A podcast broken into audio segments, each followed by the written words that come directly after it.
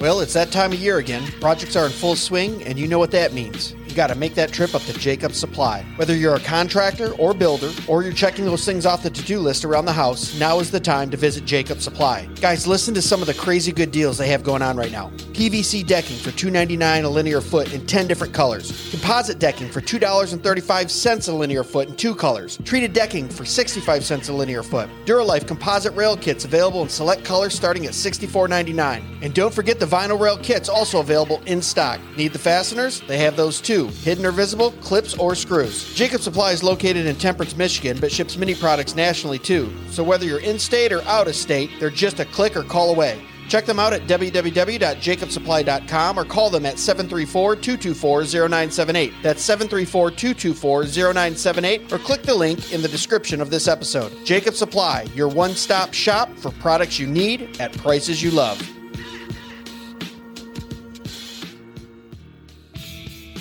Hey guys, you got to join us at the Thank God for Bitcoin 2024 conference in Rocketown, Nashville, July 24th and 25th. Last year was phenomenal, and this year is going to be even better. G.K. Chesterton once said, I never discuss anything else except politics and religion. There is nothing else to discuss. Given how secular our current world is, this might sound strange. We can think of many things that don't initially seem political, but whether we recognize it or not, religion and politics define the playing surface and rules that govern our lives and actions. And money is one of the most powerful tools in enacting the wills of both government and God. Although we all use it, few Christians have a rich, biblically grounded, historically informed framework through which to understand what money is, and consequently the effect it necessarily has on how we think about economic issues. Well, that won't fly at this conference. We're talking stewardship, dominion, and the economics of glory with some of the biggest names around. Speakers include Michael Foster, C.R. Wiley, Dr. Ben Merkle, Dr. Glenn Sunshine, Nate Fisher, Jordan Bush, and many, many more. You won't want to miss this lineup. This is one of the most intellectually packed, theologically sound, and all around good time conferences you can go to this summer. So go to www.tgfb.com. That's thank God for Bitcoin, www.tgfb.com, and get your tickets today or click on the link in the description of this episode. See you there, guys.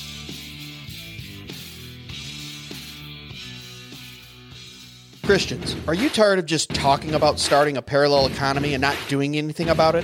The Works-Based Conference is the catalyst you've been waiting for. Join us this June 28th and 29th at the Hilton in downtown Fort Worth, Texas. Engage with leading Christian thinkers like David Bahnsen, C.R. Wiley, Steve Jeffrey, David Reese, and Andrew Krapushets. They'll share invaluable insights on how to actively integrate your faith with your professional life in ways that really matter. These leaders are not just thinkers, but doers, shaping a Christian approach to business that makes a real impact. This event is more than speeches. It's a vibrant networking hub for Christian professionals and entrepreneurs eager to create substantial change. It's an opportunity to forge meaningful connections, explore new business opportunities, and collaborate in a faith driven environment. Don't miss the highlight of our networking opportunities the exclusive speakers dinner. This is a premier event where you can dine with our speakers and other influential guests, deepening relationships and discussing ideas in an intimate setting. We are also actively seeking partners who are passionate about building a Christian economy. If you're interested in collaborating or sponsoring, we'd love to hear from you. And make sure you join us for beer and psalms for some relaxed fellowship and let's turn our faith into action together. So reserve your spot now at www.worksbase.com. That's worksbase.com or click the link in the description of this episode and be part of building a dynamic Christian professional community. Let's move beyond talk, fellas, and start creating the change we want to see.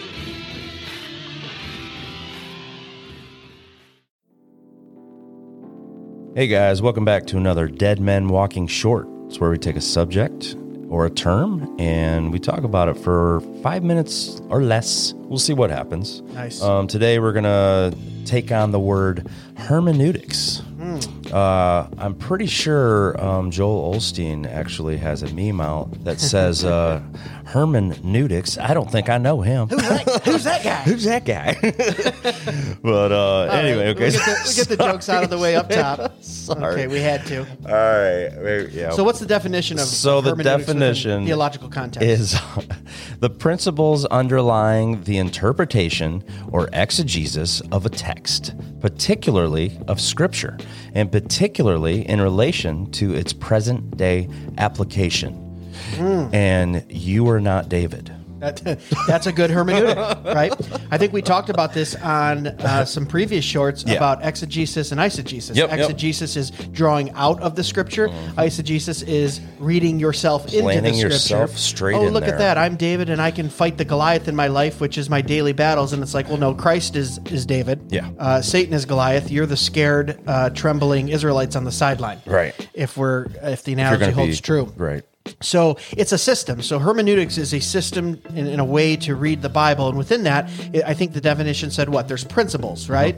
Some of those principles would be like the one we just mentioned, like uh, exegeting Scripture instead of reading into it, uh, drawing out of it. Yep. Uh, reading in context is another principle of good hermeneutics. So you don't take uh, one verse and one line and create a whole narrative around that. You have to read a verse within the chapter or within the you know the letter. There was no chapters or, or verses around when uh, Paul was writing letters, Right.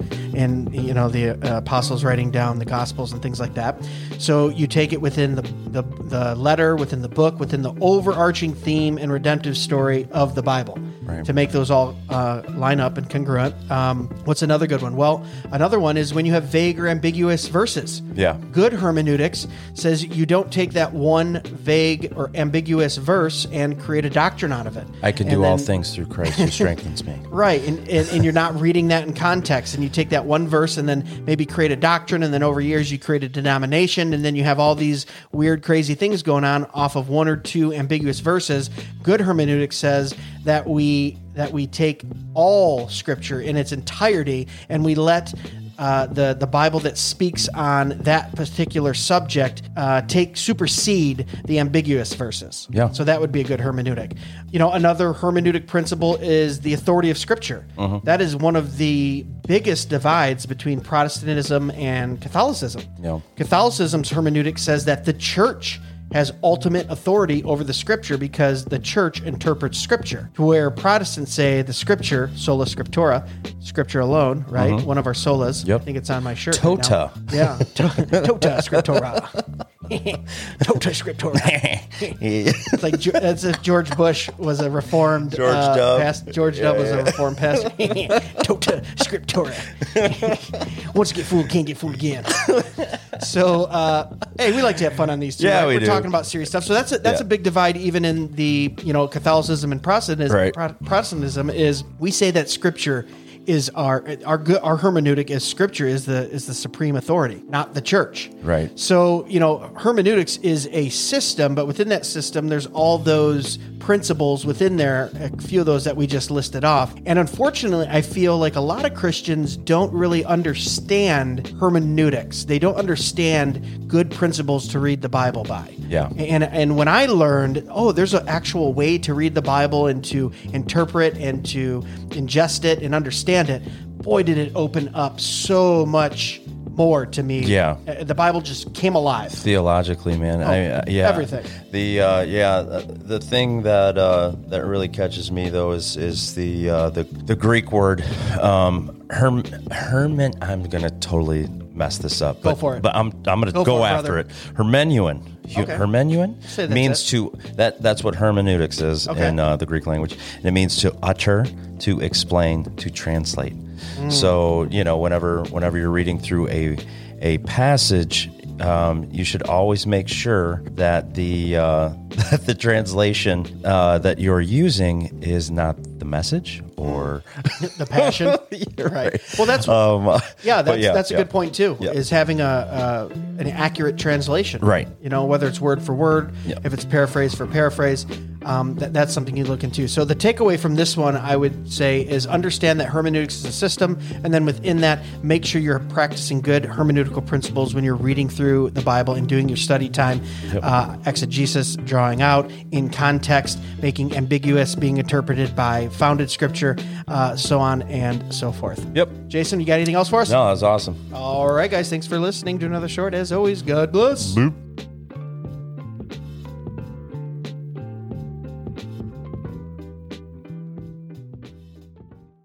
Sure to check us out at dmwpodcast.com where you can purchase the best and snarkiest merch on the internet, support the show, and leave us a review or message. Dead Men Walking can be found on Facebook, Instagram, and YouTube at Dead Men Walking Podcast and on Twitter X at Real DMW Podcast. The Dead Men Walking Podcast is part of the Fight Laugh Feast Network. For exclusive show content, be sure to download the Pub TV app and become a member. If you're a business that needs to reach hundreds of thousands of potential customers in your demographic, podcast advertising might be for you. Send all inquiries to deadmenwalkingpodcast at gmail.com. None your biscuits.